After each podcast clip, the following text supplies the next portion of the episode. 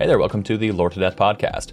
My name's Brett, and today, before we start, I just want to take a second to thank everyone who listens. Looking at the statistics for the episode so far, it looks like we have a nice little steady viewership in Germany, the Netherlands, the UK, and among other places, and I think that is just so cool. I really appreciate everyone who tunes in every week, and whether you're new or old, I really do appreciate you. So today, I want to talk about why I think that Star Wars Knights of the Old Republic is objectively a perfect game and why I think it's so important to gaming as a whole. I want to get this out of the way that this game is in my top 3 favorite games of all time and might be my favorite game of all time, so I might have a slight bias. But with that being said, I'm trying my best to write this without my nostalgia goggles on, but my goal here is to persuade you, so obviously I'm going to be singing praises to the game. One more thing that I want to get out of the way before we start is the one thing that I cannot stand about this game, and that is the title. It's far too long for my squirrel brain, and so I'm going to shorten it down to KOTOR when referring to the game's title. It's easier that way, so I'm not trying to Eminem rap god my way through saying Star Wars Knights of the Old Republic, so. This topic might seem a little out of the blue, and it's definitely different from my usual content. However, KOTOR just had its 20th anniversary about a week before recording or so, and so it's been on my mind, and I figured why not revisit this masterpiece, contemplate the passage of time, and lament how my childhood favorite game is now 20 years old.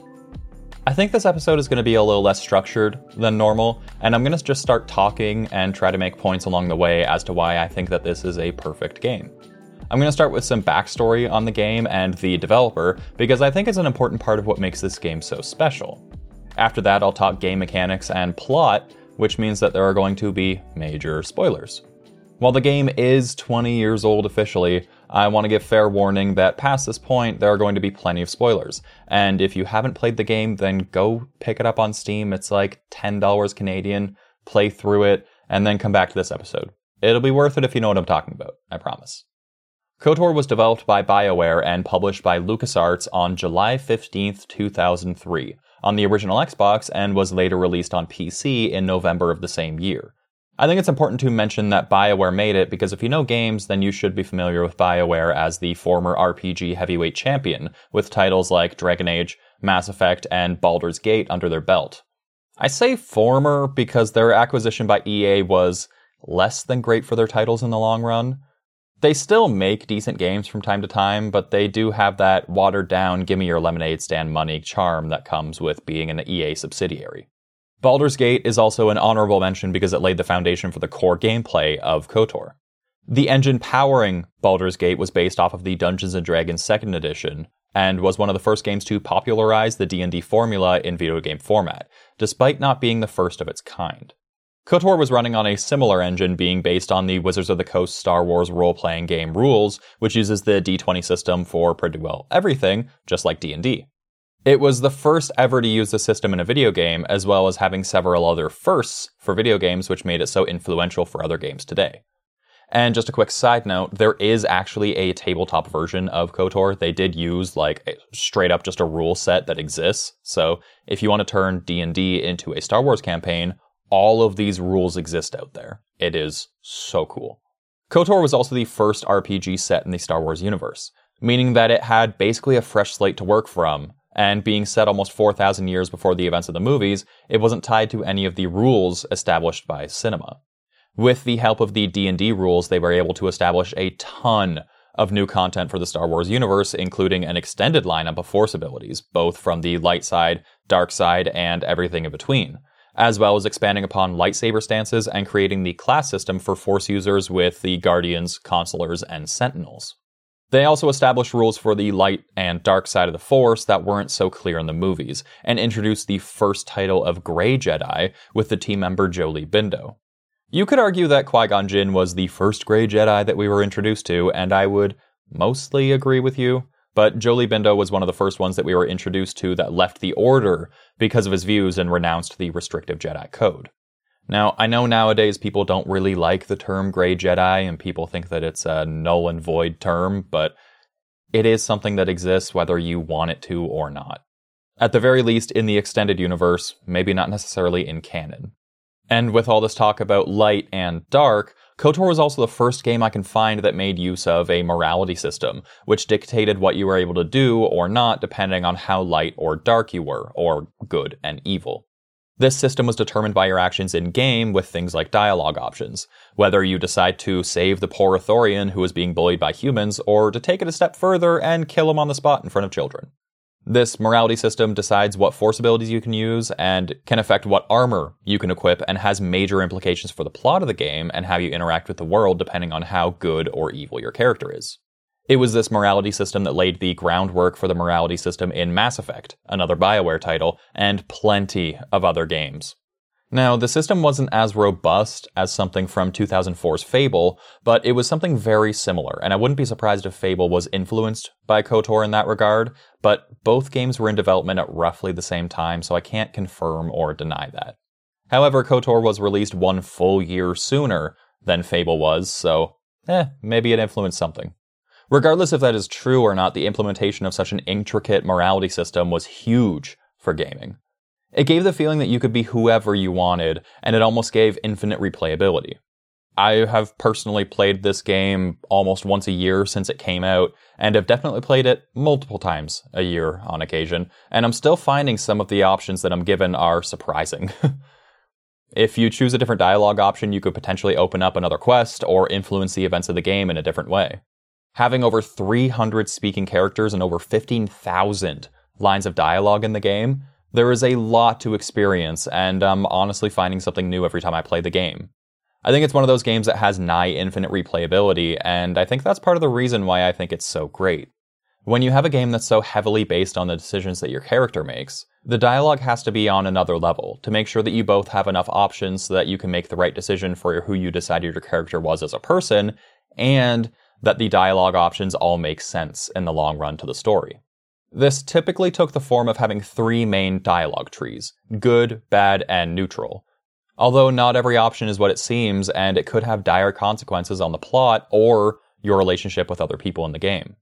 The game really forced you to think about what your next move was, because it didn't only influence you as a character, but the world around you. And the dialogue is both written and delivered incredibly by the voice actors. There are plenty of times where you're given a multitude of options, ranging from stoic to just downright ridiculous, and it's that range that makes the dialogue so believable to me. So many games feel like they lean so far to one side, like Saints Row being an insane, nonsensical experience, or early God of War games being so serious to the point of parody. All of my favorite games have something similar, though, where there's some sort of ridiculousness in the serious nature of everything to break it up and remind you that you're playing a game and that you're supposed to be having fun. One of my favorite lines in the game is when you finish at the Jedi Temple on Dantooine and you're left to explore the planet. In the plains, you come across a group of people who are investigating a murder. Being part of the Jedi Order at this point in the game, they look to you as a mediator and pull you in to help solve the crime. There are witnesses to interrogate, a body to investigate, and some authority figures there to help you make sense of the case that you might need to make use of to solve it properly.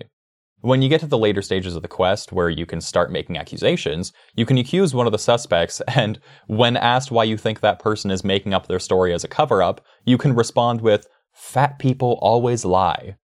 That is an actual dialogue choice in the game. It always cracks me up, and it's stuff like that that makes the game so great. Is this line of dialogue written like a masterpiece? No, but I think it's necessary to add an element of silliness to a very serious situation. Or there's another one when you're on Taris and you're trying to steal an advanced engine for your swoop bike from the Black Vulkars. You find a server girl in their base who's clearly being held against her will. You can opt to save her, try to get some information out of her, or say the iconic line, "Orders up, sister," before entering combat and murdering this poor woman. It's so stupid, honestly, but it always makes me laugh. I will not choose that option because it's just cruel, but there are plenty of elements like this in the game that I think make it one of the better written games out there. There are just so many good lines of dialogue. And with great role-playing comes great combat, and KOTOR certainly had that. It's not for everyone, I'll admit, but it follows the same system that D&D uses, and I think it works really well for what it is. Even if you're not into D&D, it makes sense as a game mechanic. That being said, it's a very interesting take on turn-based combat. On the outside, if you're not paying attention to the timing or flow of combat, you might think that it's all real-time because everyone's fighting all at once. You choose an ability, whether it be basic attack, special attack, force ability, or some sort of buff or healing, and then your character does that action simultaneously with everyone else in the encounter. But hidden behind the scenes is actually the same thing that you find in D&D, which is a round-based combat system. Each round takes roughly 6 seconds to complete, and each character has a limited number of actions that they can take depending on their level, class, and buffs applied. If you pay really close attention to the combat, you can see that it's all actually turn-based while being disguised as real-time, which I think is pretty spiffy. Nowadays, it's not exactly uncommon for this to be a thing, but at the time it was a pretty unique system that I think worked perfectly for the game, and also set the stage for other games to use it down the line. I mentioned this before, but the game also offers a ton of skills, feats, and force powers to choose from, meaning that you can build your character literally however you want. This might be my favorite part of the game, and it's a major contributor to why I think it's a perfect game, or at least a perfect RPG. A lot of RPGs will try to shoehorn you into a skill tree or make you choose from a class, and it's really hard to break out of that shell. Like, if you choose a rogue but decide you want to be a tank, you're probably not getting there. While KOTOR does start you off with choosing your class and allocating your skill points, there is no point where I ever felt restricted by those choices that I made early on in the game. There are small things like if you choose Scoundrel as your beginning class, you'll gain certain stealth skills that'll get bonuses based on the fact that you chose Scoundrel. And there are similar feats for other classes respectively, but even if you choose a Soldier as your starting class, you can still spec into Stealth later if you want. And even though that class is great with melee weapons, you can still optimize later for using ranged weapons if you want. I will say that the only limiting factor in character creation in relation to the classes are the skills that come with them. Each class has certain skills like computer use, demolitions, or awareness that they become proficient in depending on the class that you choose. That means that it's easier to level up those skills, but it doesn't mean that you can't level up the other skills if you wanted to. It just means that it'll cost more skill points to level up those that you aren't proficient in. This can be limiting to a certain extent, but I don't think it's necessarily restrictive.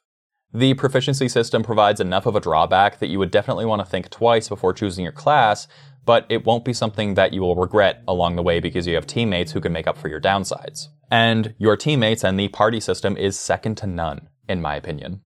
Once you've gotten all the eligible party members, there are 9 other characters that you can choose to accompany you on your journey, and you can bring 2 of them with you at a time. All of them have a wide range of skills, and no matter what style you choose to play in, there will always be a great number of companions to complement your build. That being said, if you play like I do, then you might not care about optimization, and the game is happy to accommodate that for you. I tend to just bring my favorites along with me or cycle through different party members to get their personal quests done, and that has never been a problem with me in terms of difficulty. And that's another point that I think makes KOTOR stand out after all this time. Each party member has a totally unique quest that's associated with them, and there are various ways that you can approach them, just like the main quests in the game. Unlike the main quest, you can actually fail to complete these quests and you can totally ruin your party member's day. This will reflect poorly on you as their leader and can cause the party member to be locked out of further meaningful conversation. I mean, if you allow someone's child to get murdered in a Sith academy, would you really expect them to forgive you? The dialogue and quests that you get from your party members is so robust, and I'm always finding new ways to navigate through them.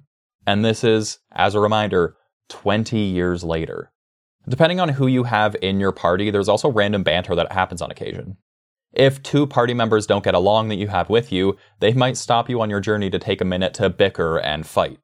While if 2 of your party members are close with each other and maybe friends, then they might decide to stop and talk about the scenery and maybe relate it to something they may have done together outside of the game. It's these little moments that make the game feel so alive. Everyone has such a distinct personality that's shown through these random, seemingly unrelated conversations, and it really shapes the world around them.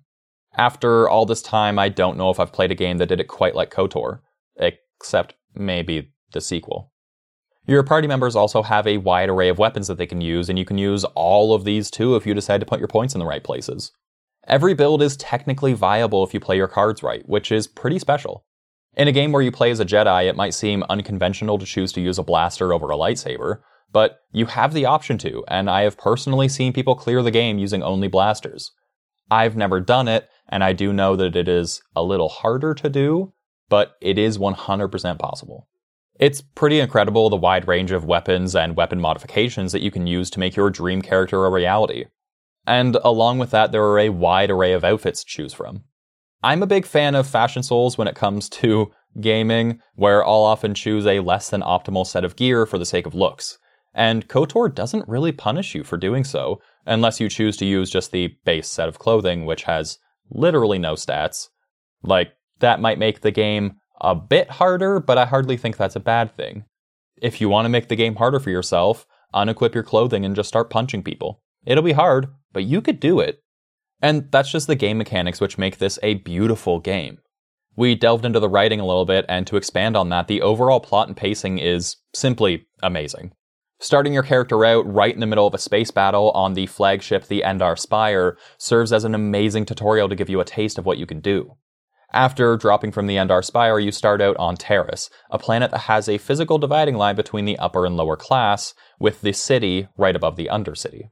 While you're in Upper Taris, you roam the streets and mostly talk to people. It's a good chance to understand the state of the galaxy with the Sith occupation on the planet, and it really sets the stage for deciding what kind of person you want your character to be.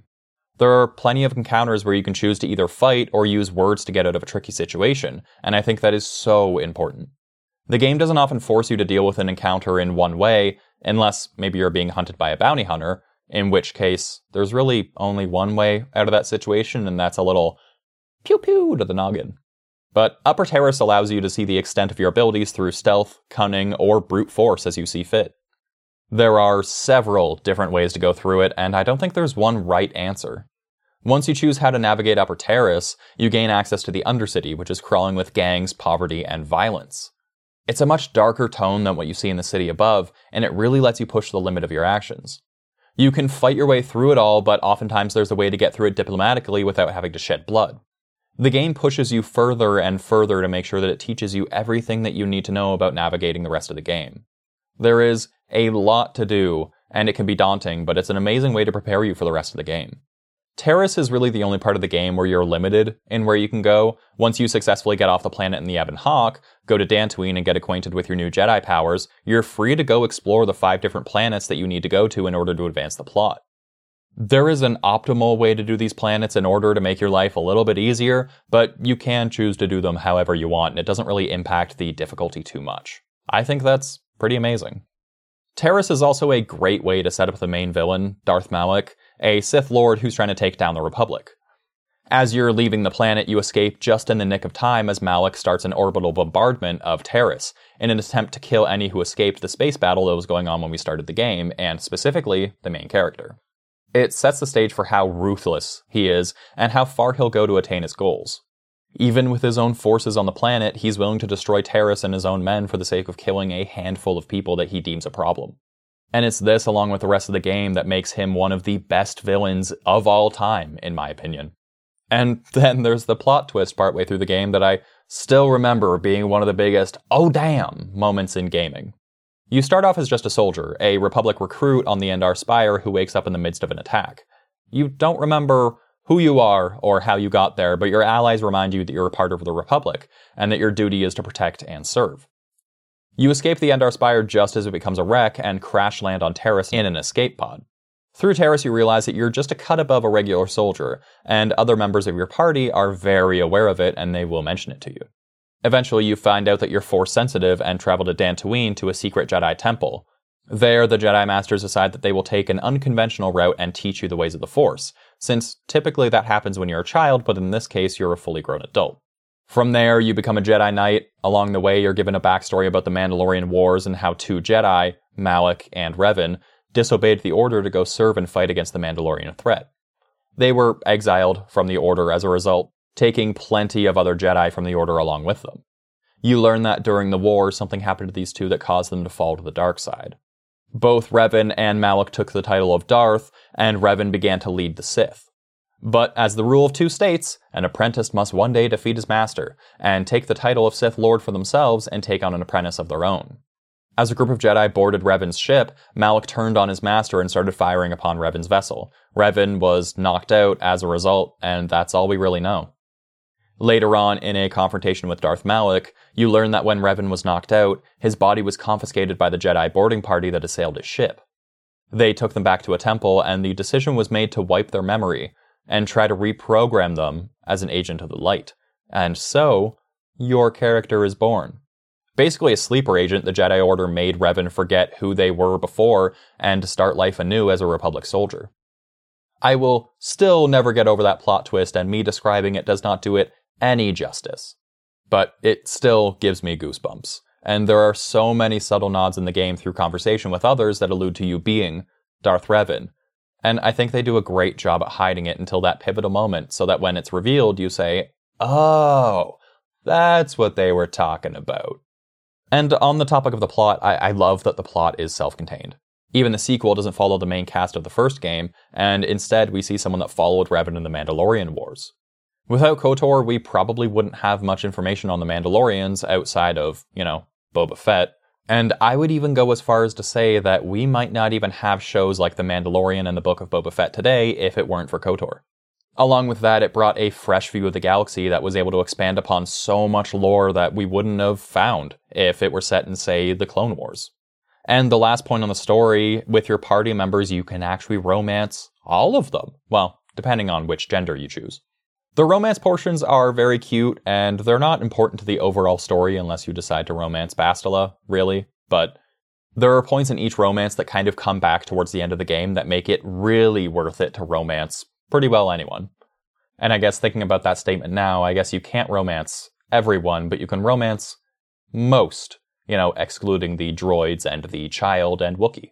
But anyways, on top of the amazing story and mechanics, the graphics were also cutting edge at the time, and I'm going to be the first person to say that even for an original Xbox game, it doesn't look as terrible as some of the other games at the time did. Especially the cinematic pre-rendered cutscenes that play throughout the game.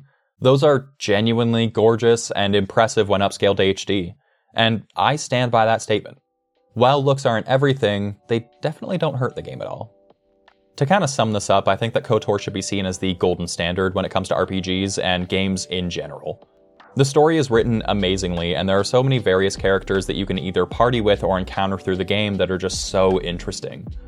The pacing of the game is perfect, with the tutorial not overstaying its welcome and allowing plenty of time with the game once you enter the open world. And the way the game plays is perfect for a D&D style game. It really does just feel like a D&D campaign. There's also plenty of different ways to play the game without leaving the player feeling overwhelmed. I find that with a lot of these modern RPGs, the open world is open to almost a detrimental degree. There's just so much empty space to give a sense that the game is larger than life, which makes the game feel like a barren wasteland. As much as I really love Breath of the Wild and Tears of the Kingdom, aside from the couple of populated spots, the game is just so empty. There's a ton of side stuff to do, but it all feels meaningless. KOTOR also had some massive open areas, but they weren't unpopulated and there wasn't just nothing to do there. I think that KOTOR did a great job with making sure that the world feels alive, with plenty of meaningful interactions with NPCs, good quests, and a lack of dead space. It has a very special feeling that I don't think many games have quite captured since, and I think it's really worth noting. But I would love to hear what you think. Do you agree, or do you think that there are glaring issues that I'm glossing over? Or what about your favorite game? I would love to hear your thoughts, and you can find us online at Lore to Death on your favorite social media and podcast websites. If you have a suggestion or you liked this style of episode, it is a little different, then please let me know. I can definitely do more of them. But remember, it doesn't matter what other people think. If you think that your favorite game is perfect, then your opinion is totally valid. Don't let other people invalidate how you feel, especially when it comes to things that make you happy. And until next time, see ya.